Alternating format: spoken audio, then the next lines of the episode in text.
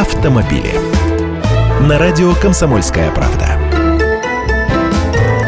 Здравствуйте, я Андрей Гречаник. Реформа автошкол, которая медленно и печально продолжается на протяжении вот уже более чем года, начинает по-настоящему пугать. Сейчас автошколы проходят аккредитацию в госавтоинспекции на предмет соответствия новым требованиям. Началось это в начале минувшей осени, уж скоро весна, но в Москве, например, из 350 образовательных организаций заключение получили лишь 73, а в Санкт-Петербурге из 134 автошкол обучение продолжается продолжают 35.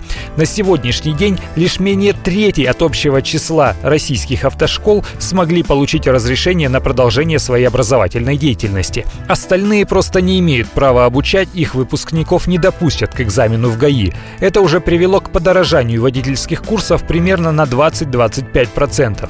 Ситуацию во многом связывают с обязательным требованием для автошколы иметь площадку площадью 0,24 гектара свою или арендованную, но площадью, повторяю, в целую четверть гектара. Попробуйте найти такую в центре мегаполиса, а найдете, попробуйте ее купить. Понятно, что эти требования бьют по автошколам, особенно в больших городах.